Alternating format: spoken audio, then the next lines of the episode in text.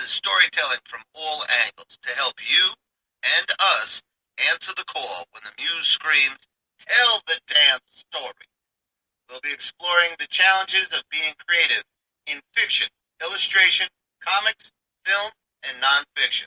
Hello and welcome to Tell the Damn Story with the one and only, the legendary Alex Simmons. How are you, Alex Simmons? I am fine, Chris. Chris, it is good to see you yet again, yet again, yet again. And I'll just quickly say, folks, we're not going to do it for this episode, but Chris has been on the road to a Yeah. particular con in a particular part of the United States.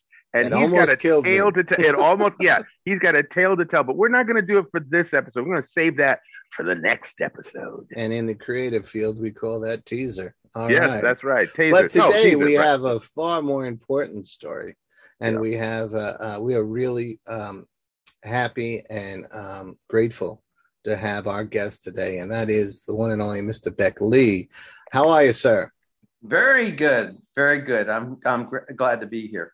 Thank you, All right. thank you. Good, good. By the way, Beck, where are you coming to us from?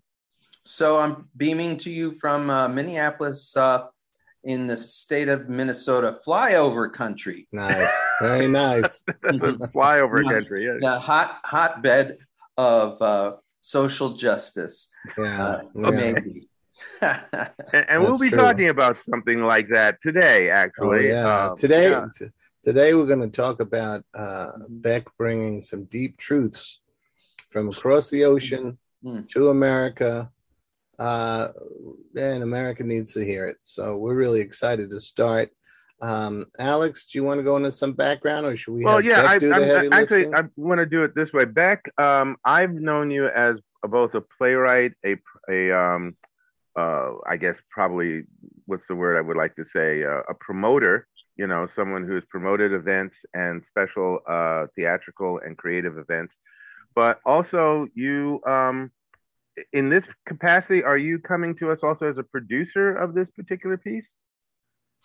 No, I would, I I call myself a kind of a cultural advocate, uh, which is uh, one way of, of getting into what what uh, the, the brass tacks uh, real activity is: media relations and marketing consulting.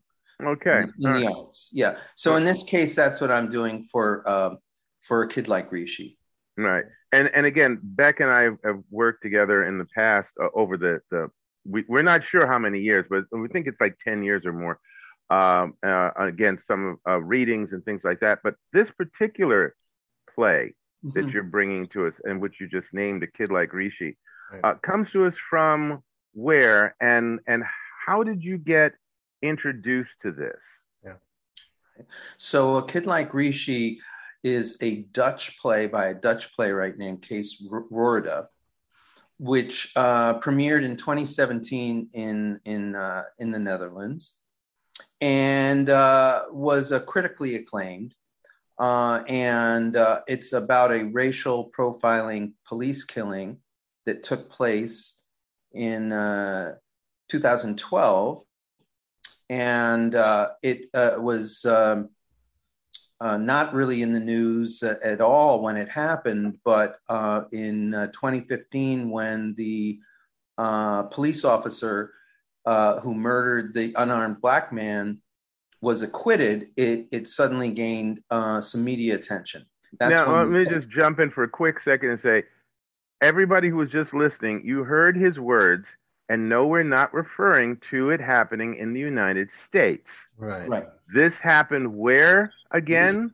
This happened in The Hague, in the Netherlands. Right. Right. So the the reason I'm involved is that I represent in New York a theater company called Origin Theater Company that produces uh, impactful plays from Europe for for New York audiences, uh, and they produce what would be called the American premieres. They're not importing the productions; they're importing the plays. hmm Right. So it's a New York, um, uh, uh, uh, New York-based theater company with New York-based actors, but it's a European play that we thought uh, that they thought uh, was very consequential, very powerful, and needed to be um, shown in New York and and experienced in New York. So that that's what uh, and and I've been repping them for for uh, over ten years, and uh, so this this uh, you know it's been on their radar for a, a little while now, and finally uh, next week.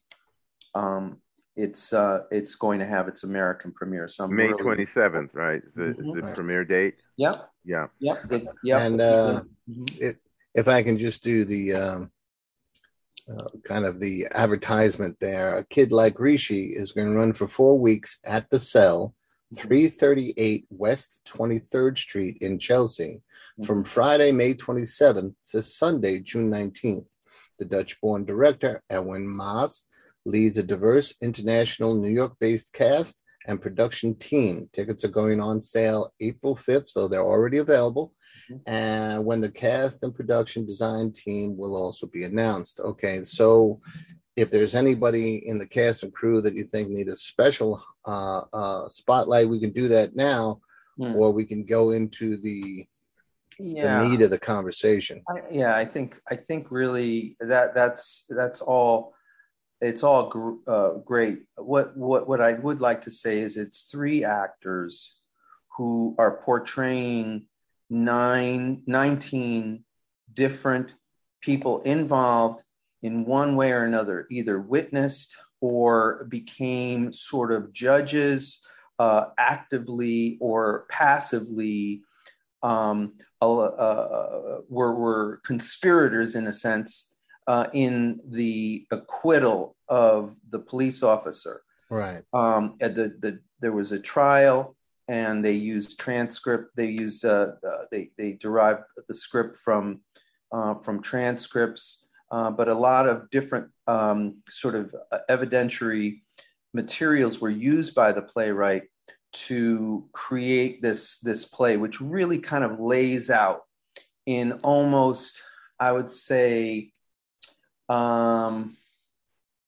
uh, almost in, in in like it was in, in a laboratory, all the evidence that uh, sort of uh, plays into this uh, issue or this this particular these events where systemic racism was at play, and and and uh, uh, yeah, he's basically dissecting what happened. Case, and, right.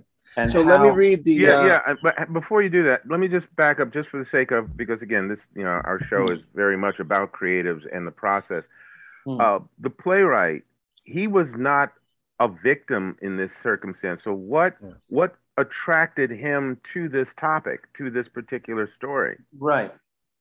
Right. So he's a white guy, right? And and his he's um his partner is a, a black A Dutch black uh artist and they are in you know and and what happened uh that sort of sort of mm, galvanized him into wanting to approach this um uh this particular event and write about it was something that happened to him and his partner um, that was a racial profiling incident Mm. that was turned out to be very traumatic for both of them in which his partner and and uh, a friend went to New York on a holiday and um, at JFK um, the partner was uh, prevented from going into the United States by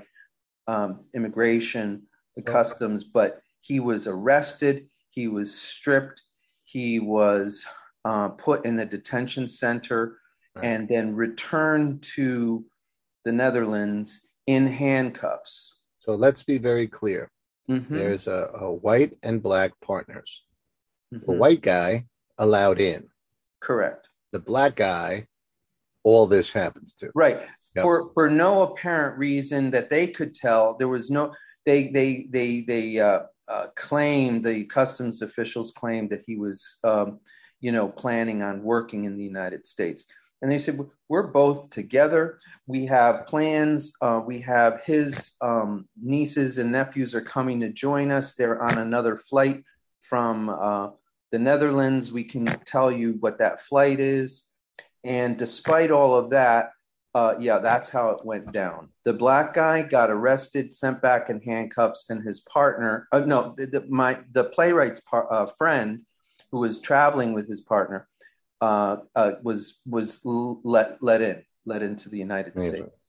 Yeah. So this this this event um, was uh, deeply up, upsetting. They they um, they protested it. They went to uh, the uh, to the United States uh, consulate and asked for redress. And when it was clear to the U.S. officials that they'd made a mistake, they gave um, them both a ten year t- uh, uh, tourist visa, um, and that expired uh, a little while ago. So they both now the playwright who's white and this guy who had been sent back reapplied for for visas. White guy black guy. White guy and a black guy. They just found out early last week that the white guy got approved and the black guy got denied again yeah so now they so so this this uh yeah this this precipitating event that got Kees uh, very, uh, you know, sort of motivated to write about this much more grievous race racial right. pro- profiling event, which you know obviously ended in the death of an innocent right. 17 um, year old black man in, in a in a in a almost a deserted train station in The Hague. Right. Um, was was why he wrote the play, why he wanted to write it the way he did, why the way he wanted it to be seen as even-handed, mm-hmm. fair, and and ruthlessly fair. Okay, so so I, mm-hmm. so I we see now mm-hmm. how the creatives experienced. Mm-hmm. I don't want to say aversion, but a shade of this kind of unfair treatment. Systemic racism. Systemic. But for mm-hmm. our audience, I'm going to take a minute and read the um, the description of the contents of the play. Okay, and um,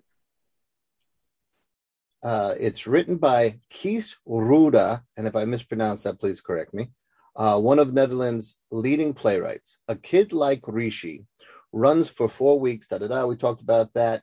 Um, so it's surrounding the 2012 shooting of Rishi Chandrikasing, who was waiting for a train at the Hague Holland Spoor station. Killed in retreat, the unarmed 17 year old black youth was suspected of assaulting a homeless person who was never questioned or identified. Rishi died immediately of a gunshot to the head and that gunshot came from a police officer. All right. That's right. So, yeah. so we see the echoes mm. from this. Uh, yeah, yeah, yeah. This shooting to yeah. the own creatives' lives, but mm-hmm. the play focuses on uh, mm-hmm. on Rishi's um, on the events murder surrounding yeah. that murder. Yeah. Mm-hmm. And, so, and, I'm so sorry, ha- Chris how did the creatives mm-hmm. go from their own terrible experiences mm-hmm. to focusing on well this is a great subject matter to discuss the ongoing um, unfair treatment murderous treatment horrendous treatment mm-hmm. uh, based on skin color mm. Well, I have to say uh, now that I know Kees um, uh, professionally and uh, have enjoyed working with him over the last two months, uh, is that one of the um, virtues of this play is that while he was certainly personally motivated to write it, he did not in any way, shape, or form insert his own experience into the story. He did not um, uh, approach it from a, a, a, subjective standpoint. he wanted to have sort of a clinical, um, uh, sort of uh, uh, even-handed, objective look at all the people involved and what was going through their minds, including the police officer. And what he says is that his process was it, it was so important to him. He knew why he was writing it. He know, knew why it was important for him to write it, but he did not feel that that personal aspect was relevant in the writing process and ultimately in, in terms of what uh, we see on stage. However, oh, and, and I'm, I'm, sorry. I'm sorry. Go ahead. then I have a, thought, I have a question. Yeah. No, but and then because of what's happening now and sort of the reactivation of the trauma with his partner and his own personal experience, again, sort of re- reiterating the fact that you know it, it it just doesn't stop. And it's baked into the world that we know that we're all living in together. He is you know making the decision for example and it's a very considered a, decision and I, I respect it to not come to, to new york for the um, premiere of his play and to stand by his partner's side in Holland. And so he's not coming to New York under these circumstances. As important as the play is to him, as much as it would be gratifying for him to see it and to be a part of it, he cannot, in all good conscience, um, uh, leave the leave the side of his partner. So yeah, all of those things sort of in in uh, th- does it affect what we see in on stage? Um, uh, I don't know. I mean, spiritually, psychically, maybe, but but but the play is the play, and as I said, he wanted to be clinically, um, um, uh, uh, uh clinically um, uh, accurate. Yeah, and yeah. Uh, yeah, and and and follow exactly, you know, what what is in front of him in terms of evidence. Um, yeah we loyal, often talk about we often, facts loyal yeah, to the facts loyal right? to the facts okay yeah we often talk about what inspires a writer what inspires creatives to mm-hmm. to to a particular topic or theme um, and and and chris and i over the years have uh, talked to other writers and then we've also you know shared our own opinions on this about our you know how a writer looks at the world through his or her own lens mm-hmm. and if you're telling a tale that's totally fiction, you can still base a lot of the emotions and reactions and things on reality you've experienced or seen. But also, when you're relating an actual event, or you're basing some of your fiction on an actual event, mm. you know how true to that material you need to be, and and how you know where where's the line between I know the character said this because he or she or they were quoted, as opposed to I need to connect these two scenes and I need some dialogue to go through this. So when you say that that Keith was being uh, was making a superior effort to be as accurate and loyal to the material, um, and I haven't seen the production yet. Uh, I'm for, I'm looking forward to it. Uh, do you feel or are you aware of whether or not he mm-hmm. had to take some liberties here and there? No. No, I, I want you to know that he himself uh, found, um, you know, the, the the the the realization that the police officer um, had uh, uh, had training and was uh, basically programmed to act the way he did led him to realize, and this was to his dismay, that the cop could not be seen as a rogue, violent uh, villain. And he wasn't going to demonize him beyond.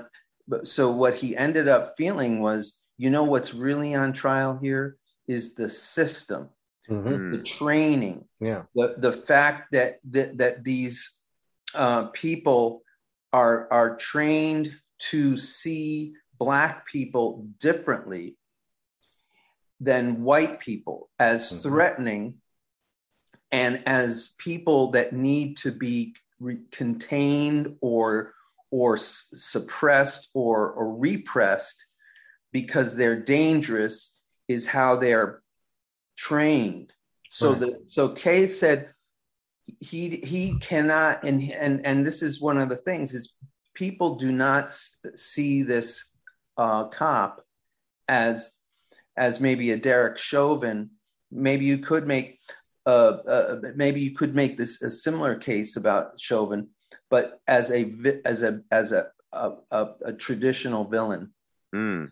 Okay. And, yeah. Well, I mean, we've seen this technique used um, uh, by Anna De- Deavere Smith, among others, mm-hmm. in her plays uh, dealing with uh, uh the LA riots. And uh, oh, there's she's done a number of them. Um, the idea that what was really said, what really happened, is testimony enough mm-hmm. and condemnation enough mm-hmm. uh, that it doesn't need manipulation. Yeah, you know. Yeah. Uh, the echoes. I mean, I did. I try to do a little background. You know, so foolishly, mm. um, I put um, list of uh, uh, African Americans uh, killed by police in the last ten years. Mm-hmm. It's going to take me three weeks to uh, just re- recover from the the results because they were like, "Well, here's hundreds from 2022." Yeah, so you know, certainly more than the victims of 9/11. Yeah, whose names get read out. Right, and and there is the organization, you know, say their names and all that. Mm-hmm. Uh, this play, you know, and we're going to say uh, the name again, a kid like Rishi, right? Uh, not only underscores the the idea that that's happening here as it's being produced here, but that it's happening around the world. Yeah. You know, this is like you said, entrenched in the training, entrenched in the mindset. And yeah, yeah. it's a global it's a global problem. It has different uh, permutations in different countries, but if you could any any western country that has a colonialist history, you can be sure that big urban centers in those uh, countries are going to have systemic racism problems. Whether they're whether they're known uh, uh, out you know eh, whether they're publicized or what the way we publicize our own problems is is something that Americans really don't know because we don't we're not in those countries. Right. so we're gonna we find out that there's a lot of sort of denial a lot of sweeping it under the rug in in Holland because mm-hmm. it's a predominantly white culture and uh, they don't have um, you know certain ur- uh, urban um, uh, you know outward they don't have the slums uh, and so on but um, there is a lot of their colonial they have a colonial past and these um, the black uh, person Rishi was of Sur- Surinamese descent, so that that so there there's a whole history of colonialism um, and that that sort of is part of the this lineage of racism um, that they're dealing with. Let me ask you this: um, a, a, couple of things. One, just piggybacking off of this this thing, I think the the problem with systemic racism is is I'm going to use the word obvious because you know with the with the internet and media now, it's either shown to us as a way of trying to keep folks down, scared, or it's it's a piece of like everyday entertainment which which bites, and I'm not even going to go there. But what I was going to say is that um, there's a history in humankind and in, in our in just in a world history of somebody's got to be on top. There's this attitude in within the human uh, matrix that seems mm-hmm. to be somebody's got to be down so that I can be up. And there, it's it's sometimes it's within the same culture, uh, same race, same same community, and other times it's one group coming in from somewhere else and doing it to another. And until we all start dealing with that, it's it's never going to get better. And so, yeah. you know, while we're on our watch, we're going to do what we can we can we can try yeah. to do to make to affect that. I wanted to ask you since the play, going back to the play itself, once the play debuted in in uh, in Holland in 2017, was it? Mm-hmm. mm-hmm. What was the reaction to it? I mean, because the event happened in 2012. Mm-hmm. The uh, the, the cop was, in... was acquitted in 2015. Right. So the play opened up in 2017. What was the reaction? Well, it was it was well uh, it was by that time it was a well known, if not notorious, um, uh, event. Um, the the uh, there wasn't um, a sort of a big backlash, uh, protests or anything like that, but it was a well known event. It was, in many people's estimation, and uh, a miscarriage of justice, right? But they weren't protesting in the streets. So a lot of the people who saw it, a lot of the uh, reviews, um, uh, they they weirdly enough focused on on it as if it were a thriller. they they they made comments that the play was so effective because it kept your attention and it made you wonder you know what was going to happen. So when i heard that i was like hmm that is that's strange. And i looked like i, I said piece of entertainment sometimes. Mm-hmm. yep okay. Yeah.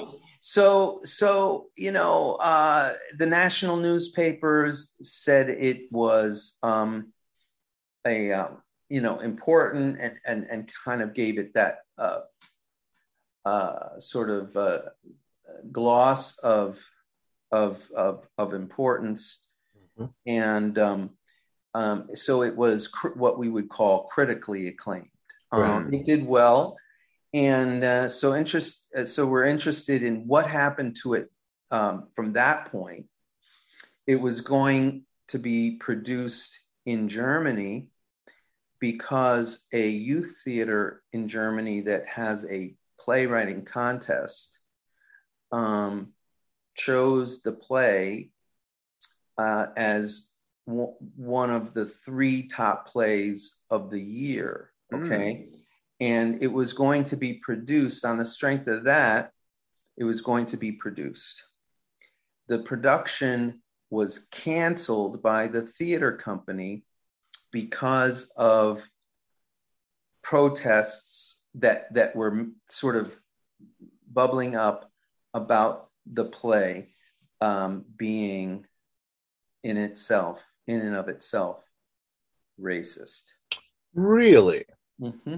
Uh, what kind of racism were they l- throwing at it? Well, so I can't go into that in, in too much depth because I don't know enough. But I know that at that point, Kees, who was shocked by this,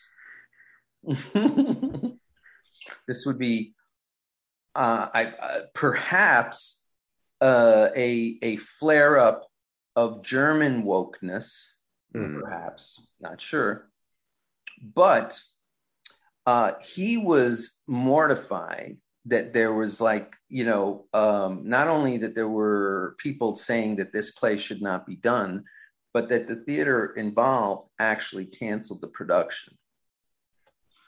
So he now Kees had had turned to Control Alt Delete, which is a uh, a Dutch organization that is fighting systemic racism, disproportionate treatment of people of color by the police, and they endorsed the play and said, "Look, this play is real. This is what happened. People need to know about what happened and why, and, and, and, and they can draw their own conclusions. But this German incident politicized this situation to the point where the, the people involved made what they probably thought was the right decision um, to cancel that show. Um, that's one of the reasons the New York Theater Company involved with this production in the American premiere, Origin Theater Company, is being very careful about making sure that everybody understands this is a, a, a play that is worthy of our attention uh, mm-hmm. because of the, what how well it's written and about what and and because of what it's about. Yeah. And as you said, the the um, effort made to be even-handed, to use the court documents mm-hmm. to lay out the case from all perspectives gives people the opportunity mm-hmm. to see for themselves with their eyes and ears open and hopefully their hearts open and make their own decisions. Right. Um, I think that is that exercise is perhaps most needed in this world today. You know, that we don't do that, that we are a culture or cultures of knee jerk reactions and pre programmed reactions spells doom for our future. Yeah. You know, and in a, a, play like this that gives us an opportunity to maybe just a little bit reset our programming. Yeah. Uh, to me makes yeah. it yeah. Uh, uh, a gem yeah. of an opportunity. Yeah, let's let's go through this all together and see what we uh, learn from this together, which is it's something that you know when when you have your uh, you know political orthodoxies and you know what you're where you stand before you investigate um, you're you're you're you're basically in your own box. Um, uh, you know, we have we have our own boxes. We you know there's several channels of our own boxes these days. Depending on what channel you turn on that's that's the view you're going to be fed and Very programmed cool. with yeah you know? and, and we need to break out of that habit. Mm-hmm. i'm i'm going to bring up something and and you can choose how you want to refer to this uh, beck. Um, but you shared with me uh, just the other day uh, a particular uh, reaction uh, during a reading a recent reading of the play and um, again, I'm, I'm not trying to shine a spotlight on anybody or a searchlight on anybody in particular, so you don't have to use names.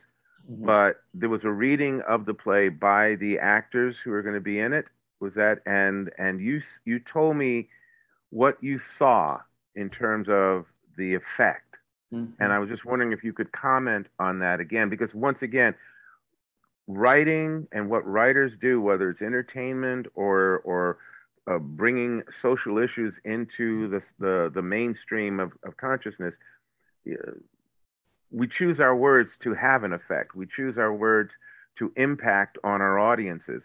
And part of that audience sometimes is the very people who are going to portray these characters. So could you share um, some, in some way, shape, or form, yeah. could you share what you saw? Yeah. So while I do this work as an advocate um, for other projects uh, for for um, and I do marketing consulting for theaters and and uh, uh, uh, publicity work or media relations work.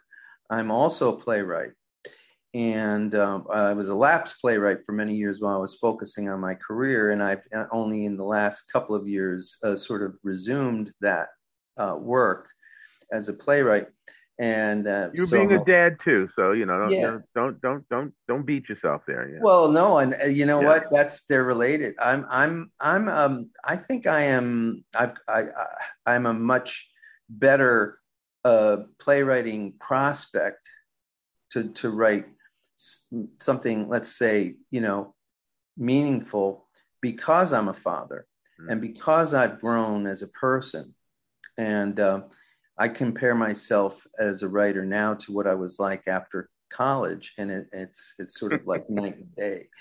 Uh, uh, but this is my point, I guess, to try to, you know, capture this for you. Is I had a reading this week of a new play that um, touches on uh, topics of racism and and um, uh, white privilege and, and uh, our lineages, uh, what we what we um, sort of inherit um, from our ancestors in terms of our social identity, our cultural identity, because we are all in in a sense, you know, already in a almost box, you know, when we're born, mm. you know, because of who who we are, and and uh, uh, so I, I wrote a play. Now I I am writing a play, I should say, called Rope Room, and the reading this week was the first table reading. So it's got I have have to be clear, and maybe I I, I should have made this even more clear as we approached the work this week that this is a play in progress and i'm learning i am still learning about the characters and the story and i in no way shape or form want to be judged as as as or, or feel that the the play or the characters should be judged as uh, fully formed or completed statements. What's the name of that play? Rope Room. Rope Room. I just want yeah. to be clear that we're talking about Rope Room, not right. a kid named. Right, exactly. Yeah. Right. So, so um, I what I experienced was um, um, it's a four character play. Two characters are white and two characters are black, and I had a uniformly good cast. And I and I and and and I really I my work, I try to be satirical and funny and blunt uh, about uh, the topics um, that that um, my characters are going through. But the two, what I found out is that the two black characters in the play were really um, um, a, not as formed and evolved and truthful as the white characters. Now, as I, as a playwright, I, I want to cop to this, right? And I, and I want, and I want it to, it to be known that I, I learned a lot from this reading and and and the char- the two black characters are going to be uh, hopefully the beneficiaries of of my deepening awareness. But the black actress who um, portrayed the, the char- one of the black characters after the reading in our conversation after was clearly in pain upset and offended by her character's sort of shallowness and craven behavior, um, uh, her her her dishonesty, her her, and um, she said to me, she said, I think what you should do if you're going to be writing about black characters is you should have a black co-writer. Mm.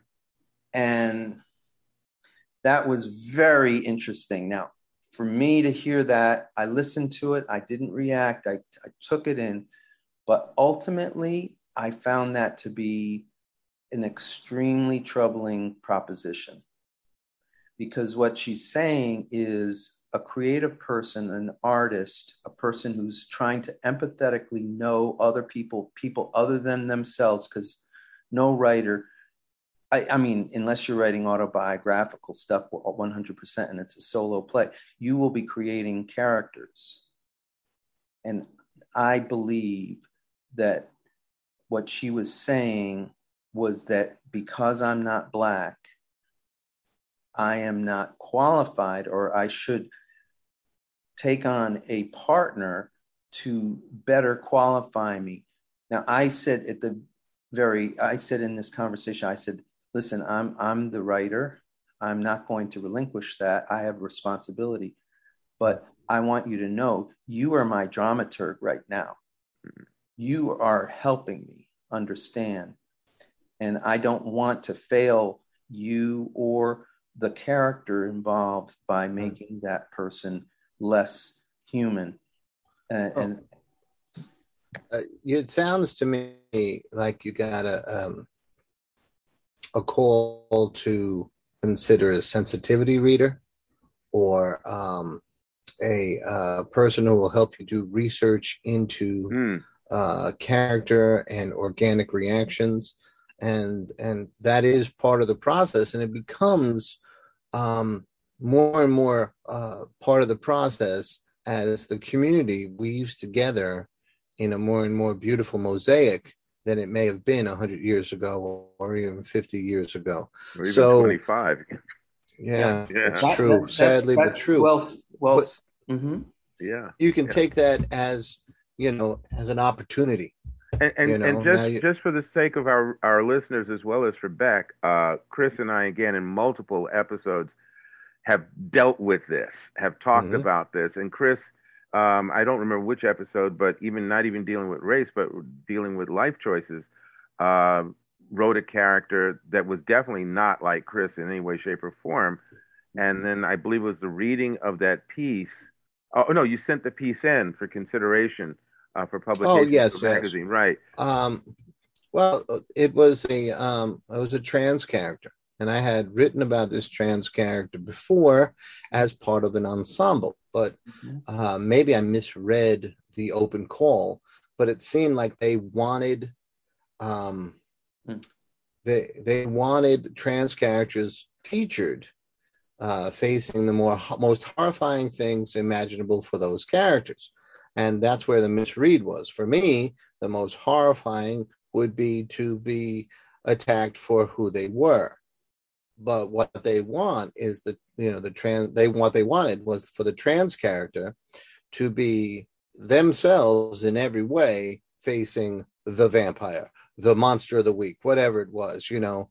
And that's the most horrifying thing they wanted. They didn't want me or anybody uh, talking about being attacked for being trans or this or that. So Mhm. um, it turned out to be a um. Uh, a no go for that particular story. But they said, you know, going for sensitivity uh, readers of this and that could help. Um, and in the conversation, I realized that that you know, and it makes sense to have. They they want characters of all kinds to, you know, be able to live their lives as it were. Um, which, ironically, the same character uh, does function as a part of the cast, not because she's trans, but because she's she has a better clue than some of the knuckleheads that are in the cast, you know, and um, in in the book called Genius High. So um, yeah, I've read uh, I've retooled how that story would go and what they would do, and it's not her personal trauma; it's you know something that affects the school and all that sort of stuff. Um, so I would say is- that. I'm I'm sorry. Go ahead, Chris.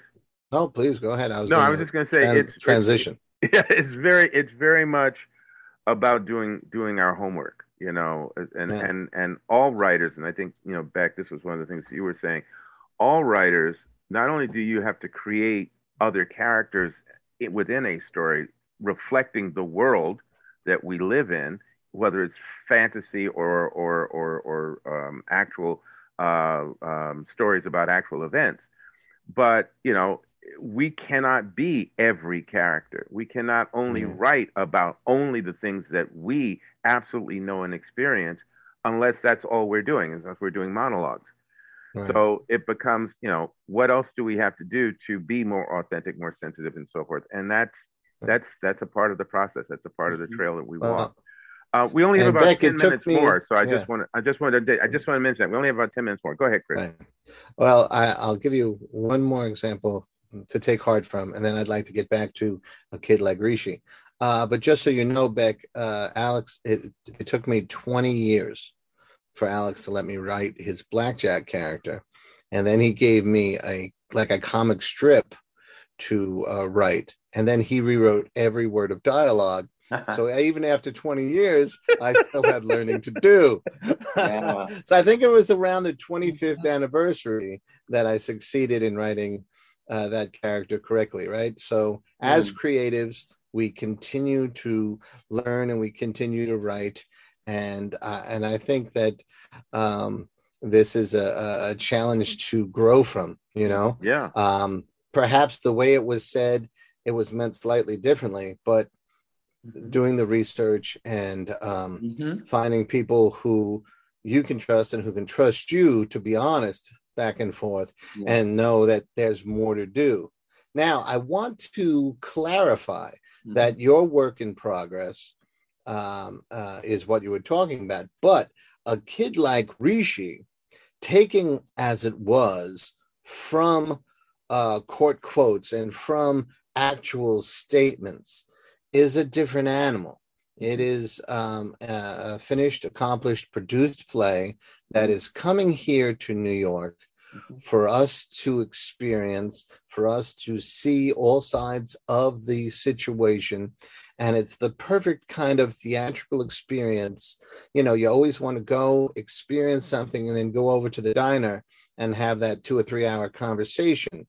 Yeah. And that sounds to me like what uh, a kid like Rishi is. So perhaps you can spend a couple of minutes saying, uh, uh, giving people an, an idea of what they can expect from this um, theatrical experience. I, I'm, so I'm so glad you mentioned the conversations that we can have about it.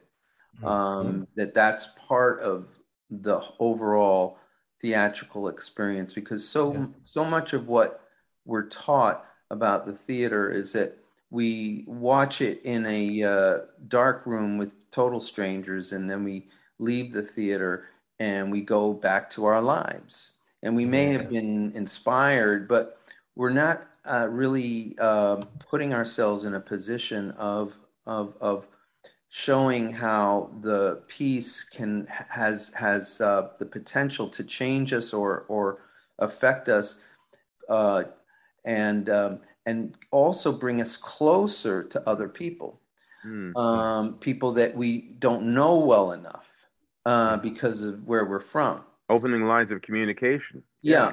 Yeah. So this production, I'm happy to report, has built into the plans a series of talkbacks, which will be uh, after the Sunday performances, uh, the first three Sundays. Those talkbacks, which will be curated by none other than Alex Simmons. hmm uh, that's that's a good plug. I'll get some of your podcast people for Yeah. those shows. Um, Sundays, May 29th, June 5th, and June 12th, there will be talkbacks. Now, the Cell Theater is super intimate. It's a 60 seat theater. Mhm. It's uh, flexible seating, and they're being very creative with the way they're staging it. But what they want to do is um, transition from the experience of the play, where you're sitting in your theater seats, to the conversation post show that would be that will be led by Alex, and that will be in a uh, little garden uh, that is in back of the theater. Oh, that's wonderful. Yeah, and and there will be also refreshments that will be available in a little reception area uh, that that is adjoining the theater. So this uh, this way, the people who have experienced the play can get up from their seats and actually see who's around them, and know that we can talk, we can meet each other, and we can show each other how we respond to this play and we can learn from people that Alex will introduce us to some interesting things that will deepen our our awareness of systemic racism and uh, what it's what what what it's what it means to all of us. And, and uh, would you would you say the dates again? Yeah, so they're May 29th, uh, June 5th, and June 12th. All and what Sundays. time? the shows are at three o'clock. They're matinees. Hmm. So uh, the um, the uh, talkbacks will take place after the three p.m. shows. and, and- and we would remind everyone that the show runs from May 27th Mhm. through June 19th at the cell, 338 West 23rd in Chelsea. Yeah, and it's important for people to know that they can get tickets at this website, www.origintheatre, spelled the uh, European way, R-E, dot Mhm. org, origintheatre.org. That's where you get the tickets. We'll we'll make sure that we have a link in uh, the comment section uh, when we uh, upload this episode, so people will be Mhm. able to get to it, um, you know, a little bit easier, or just a little, and they'll go right to that link. Uh, and and certainly, I hope to see some of you folks there, if not all of you folks there. Um, Beck, I really want to thank you for for Yeah. coming on board all the way from Minneapolis, Minnesota. You know, yeah, he's got a long walk home now Mhm. um, for sharing that. And and again, I want to invite you back uh, so we can, you know, at another time talk a bit more about your process as a playwright Yeah. and where you're going with uh, rope rope room. No problem. Yeah, let's just, just It, it would be interesting to have this little thing as a talk back for how uh, a kid like Rishi uh, was received and how it went, what the experience was in New York, and then at the same, you know, in the same episode, touch back with you and and see what that incident in the read through, uh, what it resulted in. I think that would be very interesting to do if you're up for it. Absolutely. I, I I would love that opportunity. Beautiful. And I And- appreciate you offering. the door will the door is open. Yeah, absolutely. Excellent. Okay. So I want to thank everybody. Obviously, uh, my co-host Chris because he's that way and he pays me. Uh, 18 cents, baby. Yeah, yeah, but it's 18. It was. It used to be 14. Okay, so I Oh, got you know. a raise. Um, Beck, once again, good to see you. Good to talk with you, and looking forward to uh, the next few weeks with a kid Yeah. uh, named Rishi. Kid and like everybody, Rishi, who- yep. yeah, everybody who's been listening in, uh, continue to listen in because there's never a dull moment here. But also, please, you know, let us know what you think. What what you think about what you've heard. Uh, any questions about creative writing, the creative process? Drop them in the comments. Send us an email. All that good stuff. And Okay. be sure to be here next time for the next thrilling episode of. Tell the damn story. Take care, everybody. Take care. Thanks, Beck. Take Thanks. care. Peace, everybody.